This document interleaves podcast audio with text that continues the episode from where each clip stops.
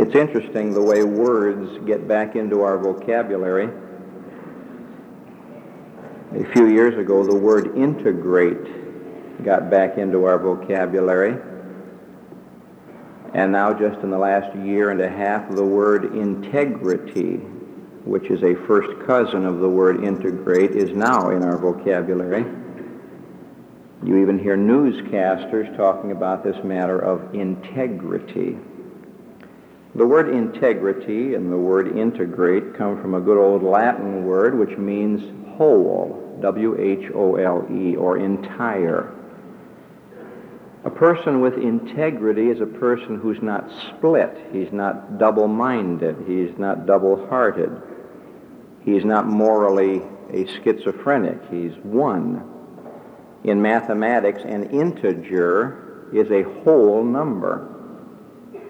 And in morality, a person with integrity is a whole person. It's also interesting to notice how our psychologists and psychiatrists these days are talking about the importance of wholeness in life.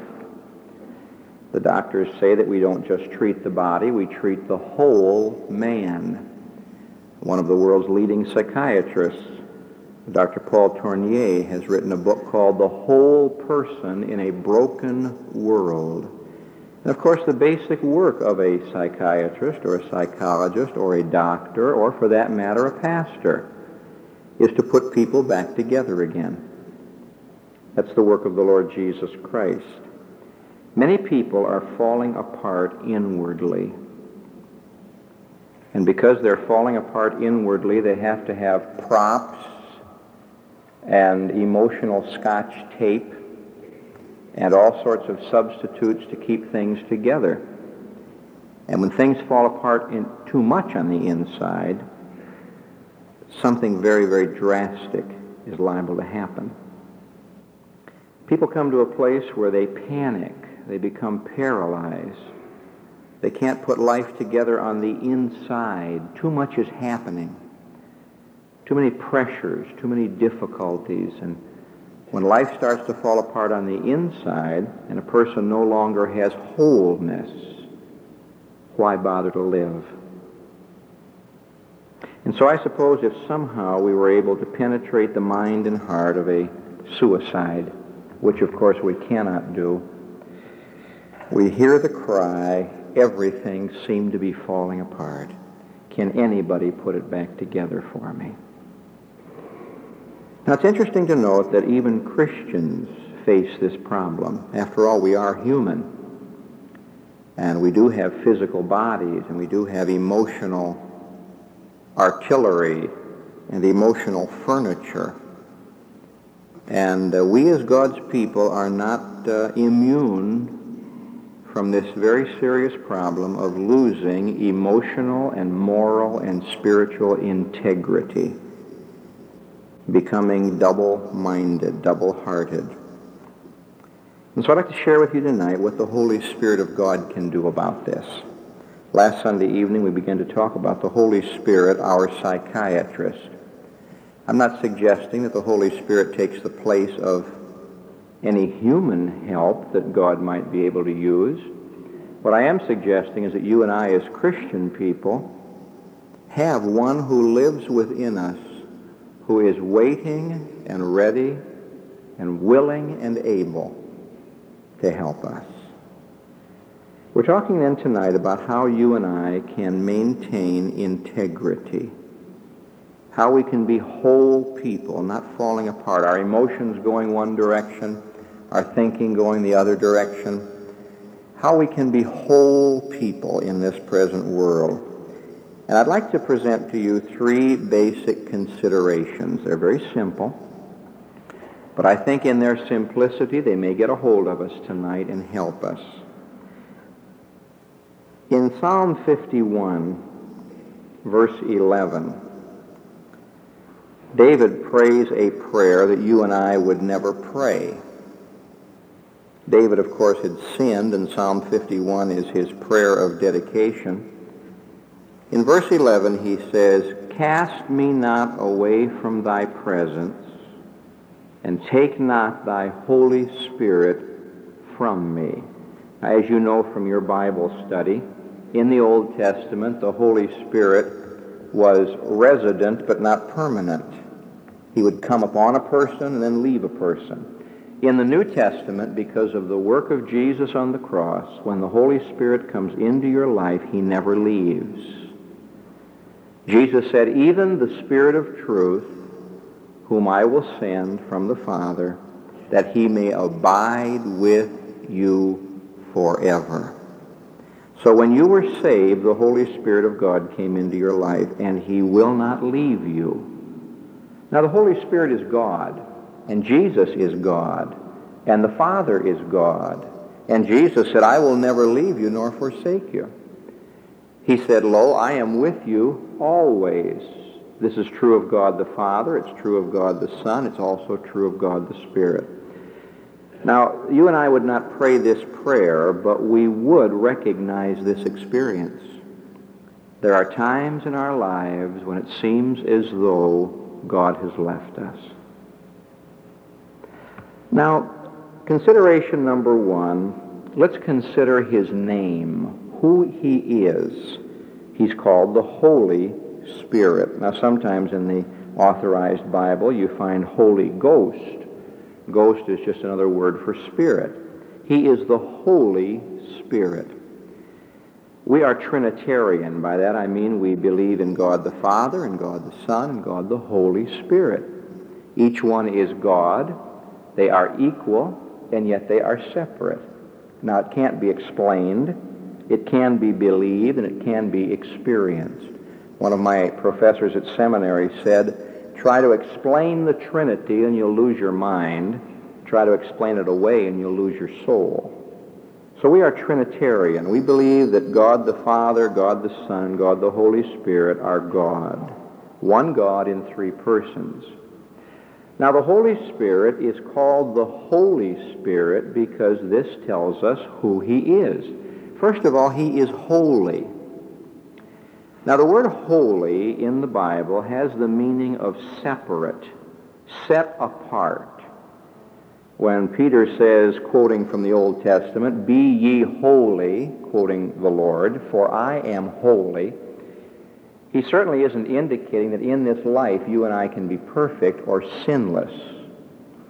I'd be very much afraid of a person who came and said to me, I have not sinned in five years. Either he is a liar or he doesn't know what sin is. I'd be prone to want to ask his roommate or his wife or her husband and find out whether or not that person had sinned in the last five years. The word holy in the Bible has the meaning of separate, set apart. The holiness of God sets him apart from everything else. Now, the holiness of God is not just simply whitewash. We think of holiness as purity we think of holiness as absence of that which is defiling. The holiness of God is purity filled with passion and power. I think of the description that John gives of heaven, the throne of God, when he says, Before the throne there is a sea of glass mingled with fire. The holiness of God is a powerful thing. The holiness of God is not just a negative thing, it's a very positive thing. And the Spirit of God who lives within us is holy. That means he is set apart. Now that means that if the Holy Spirit is set apart and he lives in me, I should be set apart. And I have noticed in my own life, as well as in the lives of others, that when God's people are set apart, they aren't prone to fall apart. He's holy. Now, the word holy in the English language is very interesting. The, in the Greek and the Hebrew, it means set apart, separated. But the English word holy comes from the same word that we get our word health, or whole, W-H-O-L-E. In other words, the word holy in the English carries with it the idea of wholeness, of health. What, what health is to the body, holiness is to the soul. Now, back in uh, 1 Thessalonians and chapter 5, we have these two things put together. 1 Thessalonians chapter 5 and verse 23. Paul has come to the end of this letter, and he's pronouncing several benedictions and several final exhortations. And he has here one of the great um, benedictions of the Bible, verse 23, 1 Thessalonians 5. And the very God of peace sanctify you wholly. He puts two words together there. He said, I want you to be set apart, and I want you to be wholly set apart. In other words, holiness in the life of the believer involves the whole person. And he goes on to explain. And I pray God, your whole spirit and soul and body be preserved blameless unto the coming of our Lord Jesus Christ. In other words, the Spirit of God wants to work within the whole man the whole woman to make that person holy, holy. Now, what Paul is suggesting here, I think, is what we have back in the Old Testament. I, I, do not make this a test of fellowship or even a test of orthodoxy. There are those who believe that man is a, a trinity. I believe man is a trinity spirit, soul, body. There are those who say that rather than being a trinity, man is uh, dual. There is the inner man, the soul, the spirit, the mind. There is the outer man, the body. Now, I lean a little bit, in fact, I lean a great bit, uh, great deal, toward um, man is a trinity. Uh, Hebrews 4:12 tells me that just as the Old Testament priest took that knife and cut the various parts of the sacrifice, it was very important to cut it correctly because God got a certain part, the priest got a certain part, and in some cases the worshiper got a certain part. Just as the knife cut the various parts of the sacrifice, so the Word of God is a sharp knife that can separate between the soul and the spirit. May I illustrate it this way, and please don't uh, turn me off if you have a different interpretation. Back in the Old Testament, they had a tabernacle. That tabernacle had three parts to it. It had an outer court, which was a white fence that kept everybody out. In the middle of that court, there was a tent, and that tent had two parts to it. It was one tent with two parts. You had the holy place and the holy of holies.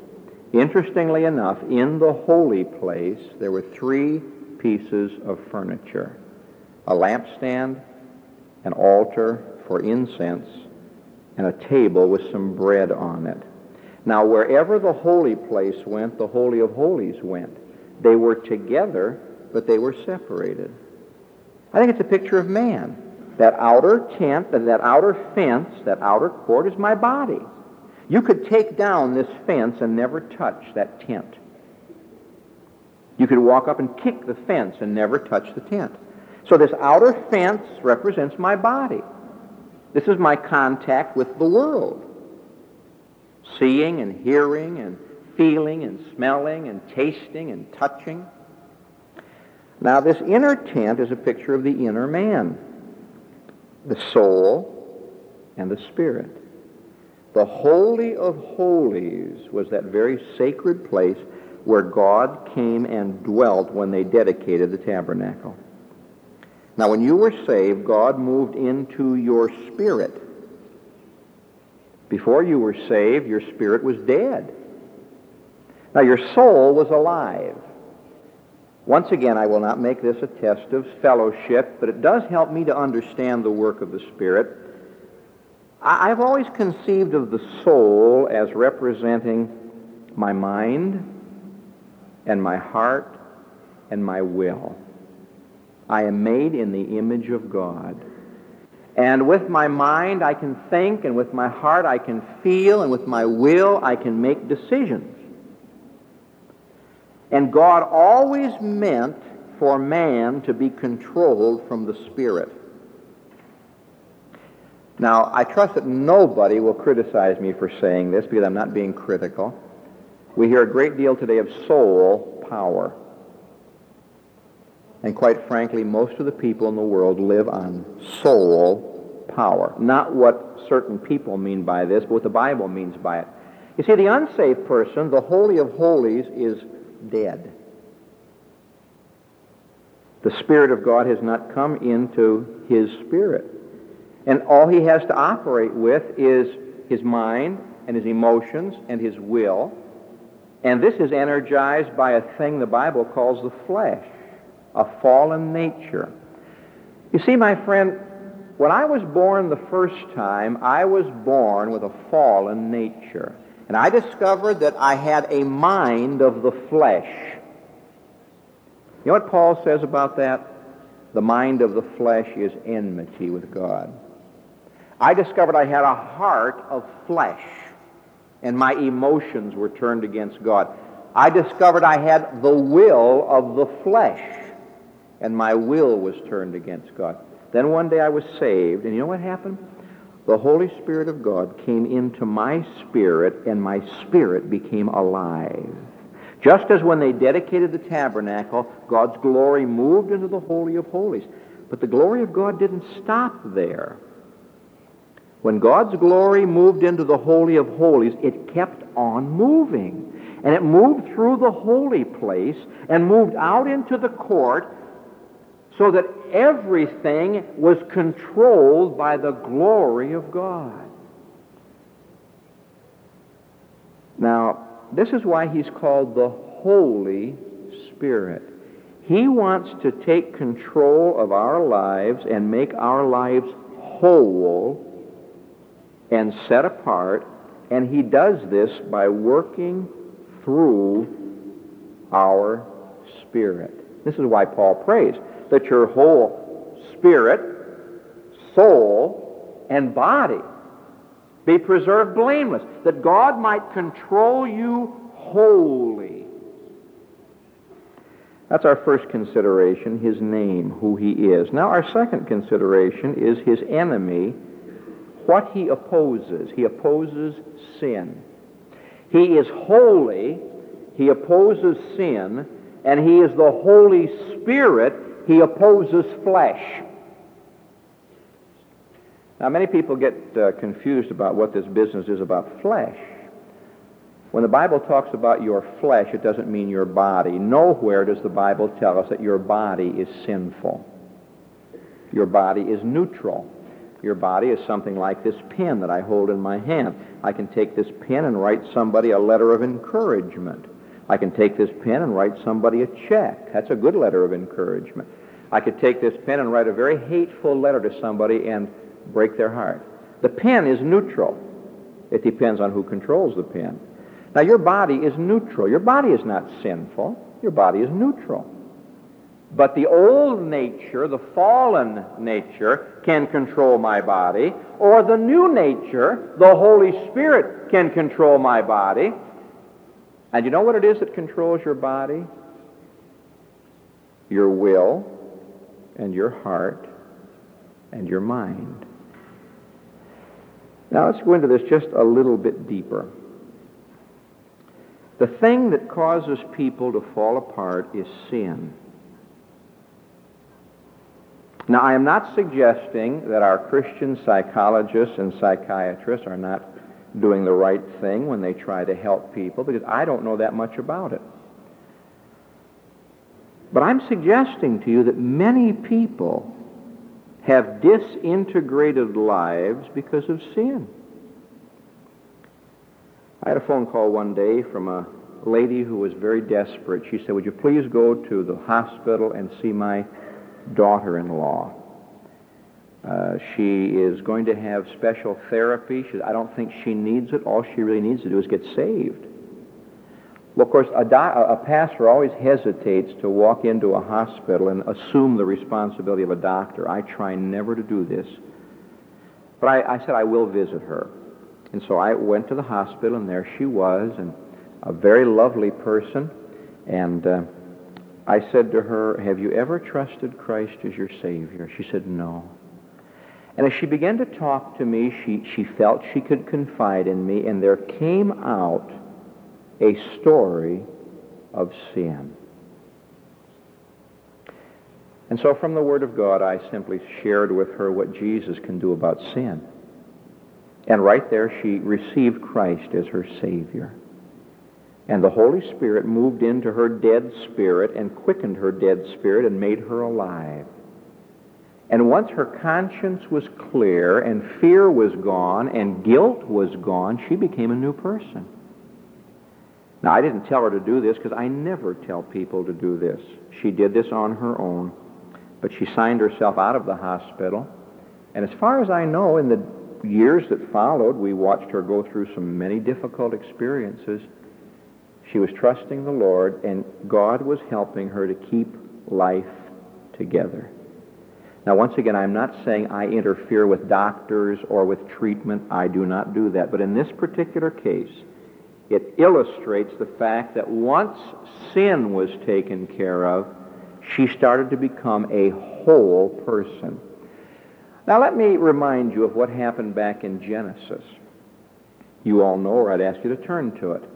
When man sinned against God, the first step in disintegration took place. Man was separated from God. The creature was separated from his creator. That's chapter 3 of Genesis. In chapter 4 of Genesis, man is separated from man. Cain kills Abel. That's always the result. Man is separated from God, and then man is separated from man, and when you read the rest of Genesis chapter 4, you discover that man becomes separated from himself.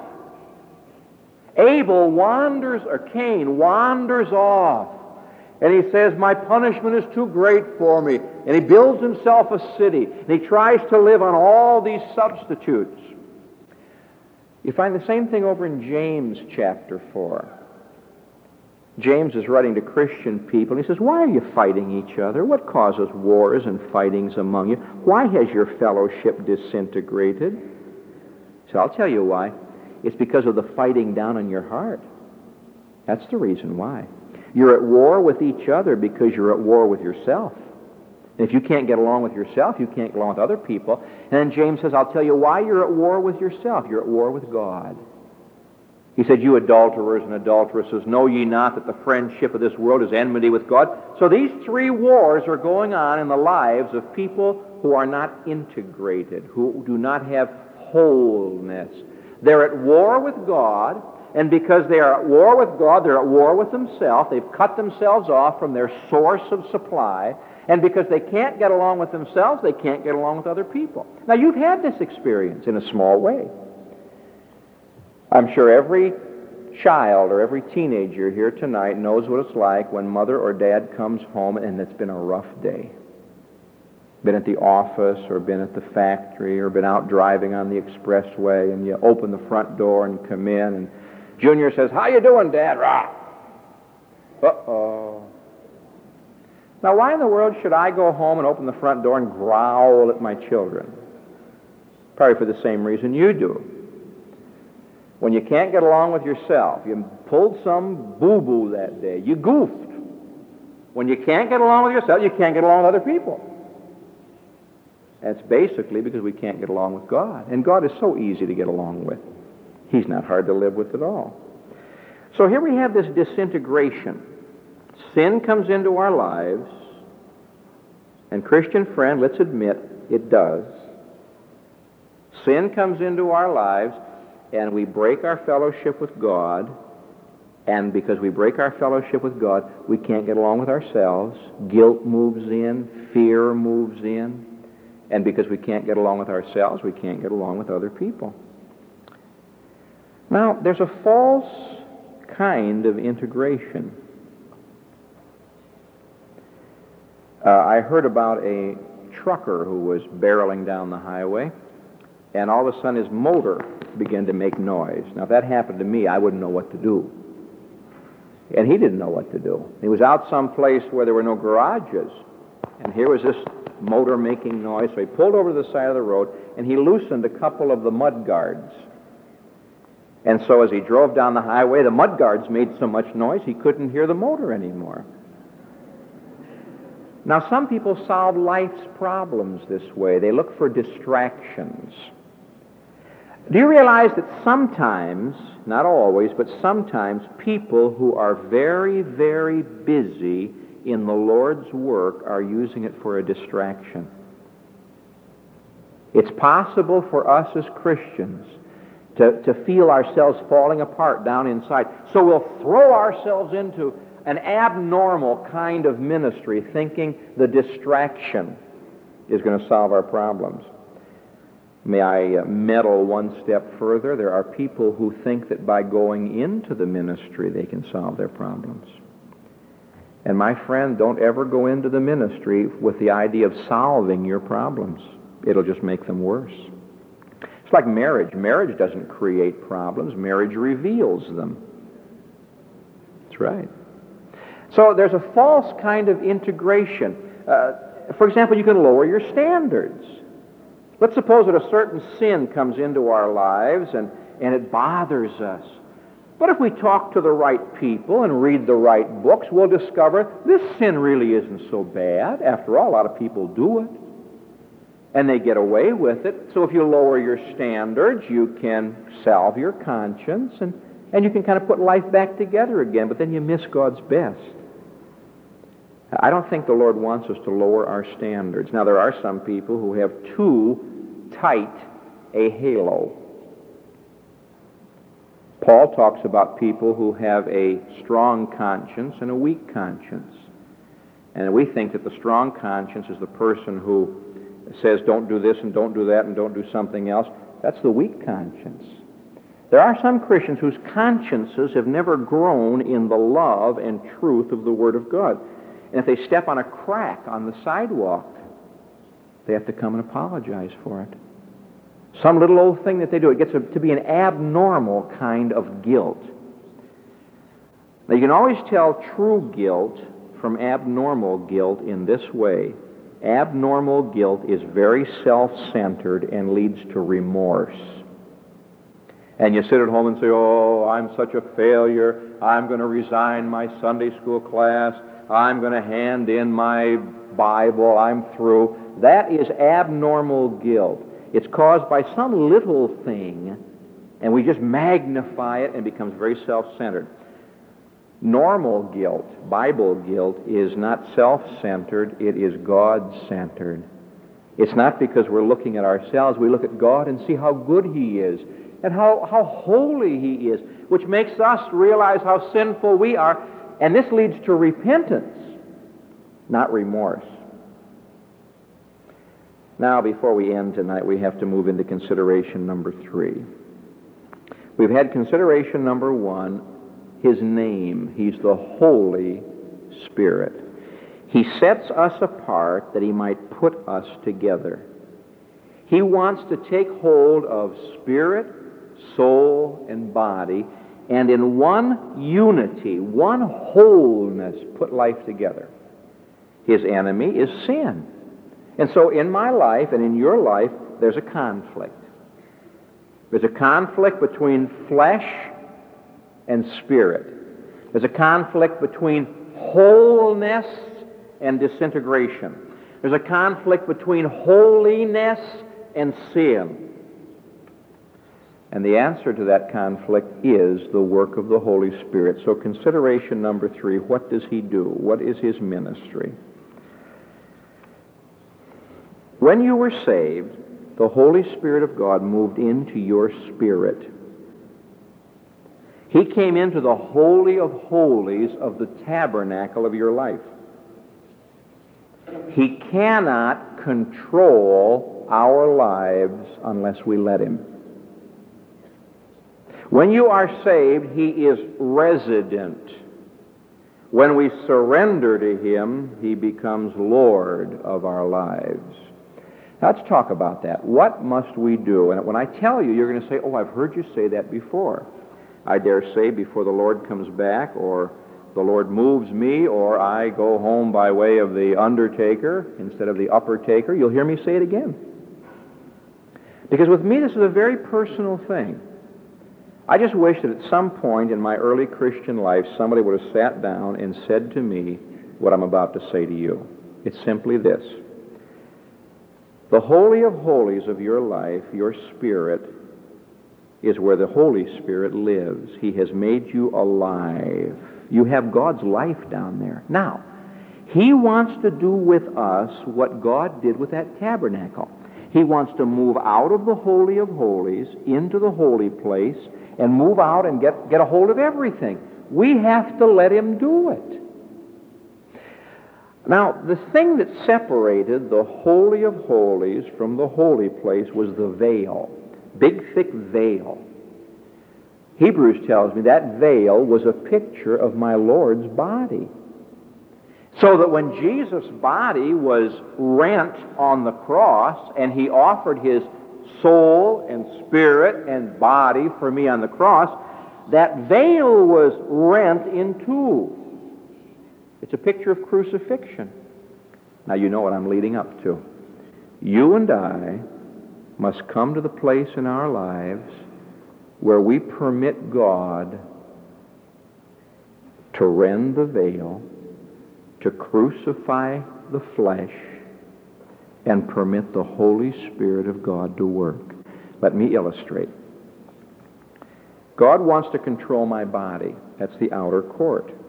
The Holy Spirit lives in my spirit. The only way the Holy Spirit can get to my body is through my soul, my mind, my heart, and my will. Now allow me to drop an atomic bomb of truth that when it explodes may hurt somebody, but I'll do it anyway. Your life is not supposed to be controlled by your emotions. And your life is not supposed to be controlled by your mind. They have a part to play. Your life is to be controlled by your will. Now, your will cannot control itself. If you doubt that, read Romans chapter 7. In Romans chapter 7, Paul's trying to figure out how in the world to control his will. That which I will, I do not. That which I shouldn't do, I do. Oh, wretched man that I am. The wretched man is the man who thinks he can live by willpower. But I've got news for you. Something controls your will. And at that point where I say, I am going to run my own will, the old flesh steps in and I find out what a failure I am. Haven't you had that experience? Of course you have.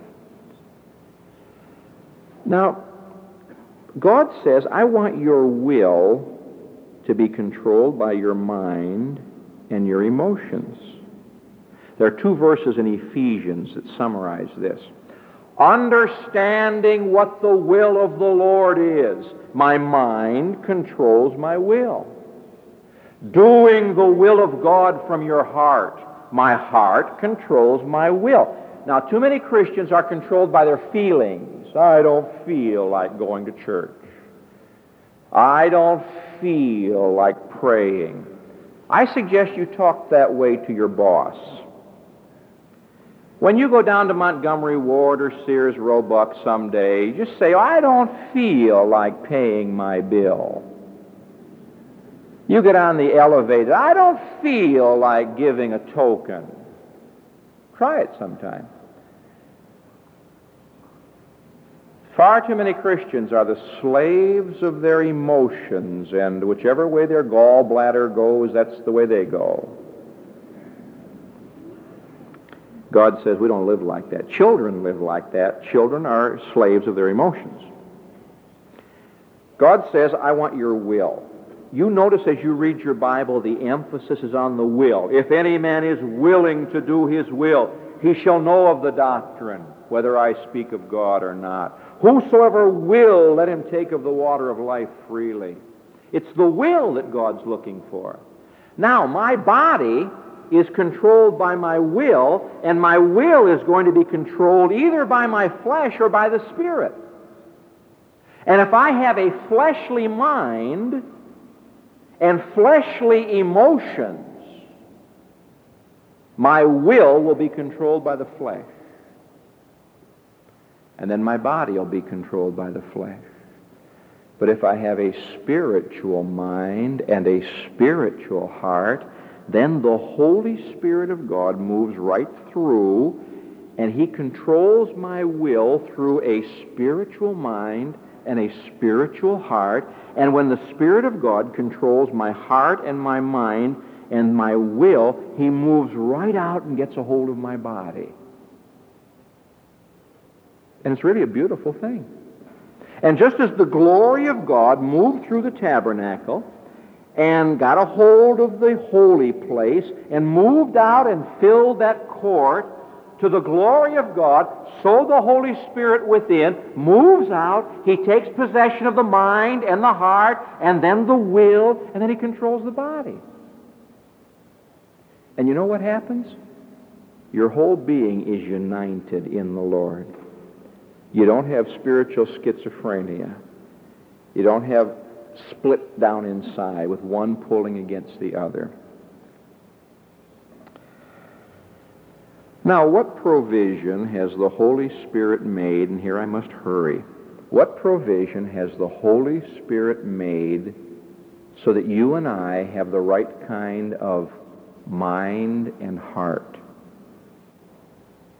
He wants me to have a spiritual mind. He wants me to have a spiritual heart. May I just make a little detour here for a moment? God overcomes sin in your life not by taking away the ability to sin, but by taking away the appetite for sin. I have just as much ability to sin today as I did 25 years ago. Really, maybe more. I know more now than I did then. But God doesn't take away the ability to sin, He takes away the appetite for sin. It's not so much a matter of the doing as the desiring. So the Holy Spirit wants to work in your heart, in your mind. Now, if you'll tarry with me a few moments, we'll finish this, and then I trust we'll practice it. The Holy Spirit has done two marvelous, wonderful miracles to make it possible for you and me to have a heart that has the right kind of desires and a mind that has the right kind of thoughts. And you know what these two miracles are? The incarnation of Jesus Christ and the inspiration of the Word of God. The Holy Spirit knows that my heart needs to love. He made my heart to love, and love is a wonderful thing. But he says, love not the world. Neither the things that are in the world. If any man love the world, the love of the Father is not in him. All that's in the world, the lust of the flesh. Imagine loving the lust of the flesh, the lust of the eyes, the pride of life. And so the Holy Spirit looks at me and says, you know, your heart needs someone to love. And so you know what he did? He performed a miracle whereby Jesus Christ, the Son of God, took upon himself human flesh so that I could get in contact with him.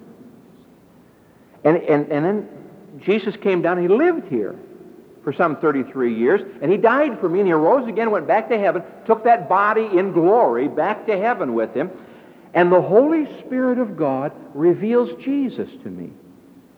That's his job. I'm always afraid of these people who think the Holy Spirit comes to reveal himself. Forgive me, I'm just a little bit leery of people who always talk about the Holy Spirit and never talk about Jesus. Because the Holy Spirit talks about Jesus. He shall not speak from himself. He shall glorify me. And so the Holy Spirit of God reveals Jesus Christ to me, and my heart falls in love with Jesus Christ.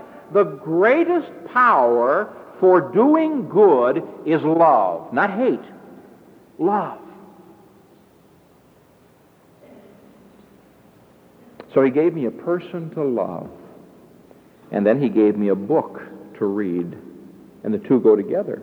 What Jesus Christ is in the flesh, this book is. Everything the Bible says about itself, it says about Jesus. He is the bread of life. This is the bread of life. Man shall not live by bread alone, but by every word. He is the light of the world. Thy word is a lamp unto my feet, a light unto my path. He is the eternal Savior. Forever, O Lord, thy word is settled in heaven. So it goes together like this. Tomorrow morning when you wake up, you say, God, take me. Take my body. That's Romans 12:1.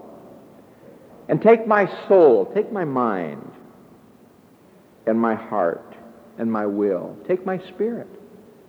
Oh, may the Holy Spirit of God just move throughout my whole being and take possession of me and make me whole. And now, Lord, I'm going to open your word because my mind will have the illumination of the Holy Spirit and I'm going to see the Lord Jesus. Beyond the sacred page, I seek thee, Lord. My spirit pants for thee, thou living word. Why do you read your Bible? Oh, to find verses to hit people over the head with. Shame on you.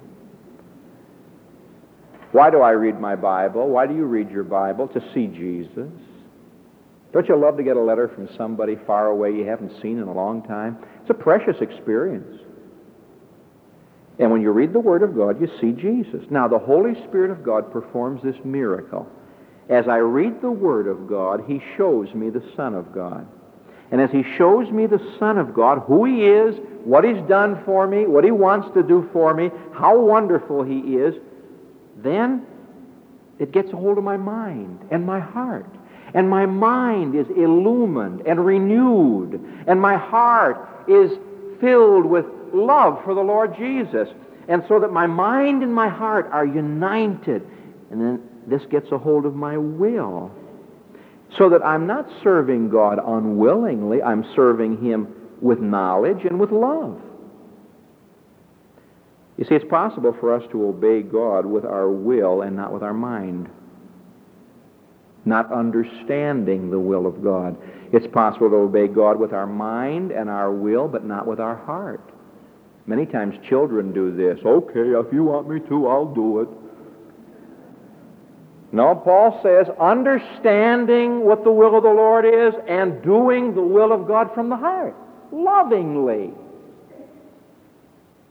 Now, if you want the summary of all of this, it's in 2 Corinthians chapter 3 and verse 18, and here we close. 2 Corinthians 3:18 But we all with unveiled face hiding nothing beholding as in a mirror that's the Bible the glory of the Lord are changed transfigured transformed into the same image what image the image of God sin has deformed this image the Holy Spirit transforms that I might be conformed to his image. Transformed into the same image from glory to glory, even as by the Spirit of the Lord. It's such a beautiful thing. Paul is just simply saying when the child of God looks into the Word of God and sees the Son of God, he is transformed by the Spirit of God to become like the image of God. This is not a crisis, it's a process. It may start with a crisis, Somebody here tonight may say, I can't have that experience. There's sin in my life. Then confess it and forsake it. It was a crisis for Jesus to make this available. His body had to be broken on the cross. It was a crisis for the Holy Spirit. He had to come down and live with me. It's a process. It's a day by day experience whereby you and I take time to be holy we spend time with the Lord. We pray so that our will is surrendered to Him. And we read the Word of God so that our mind is renewed. And we love Him and, and worship Him so that our heart is lifted. And then the Spirit of God who lives in our spirit just moves out and takes the mind, and we have a spiritual mind. The heart, we have a spiritual heart. The will and then the will controls the body, and sin doesn't have a chance. But oh, when sin moves in, it breaks down all of this.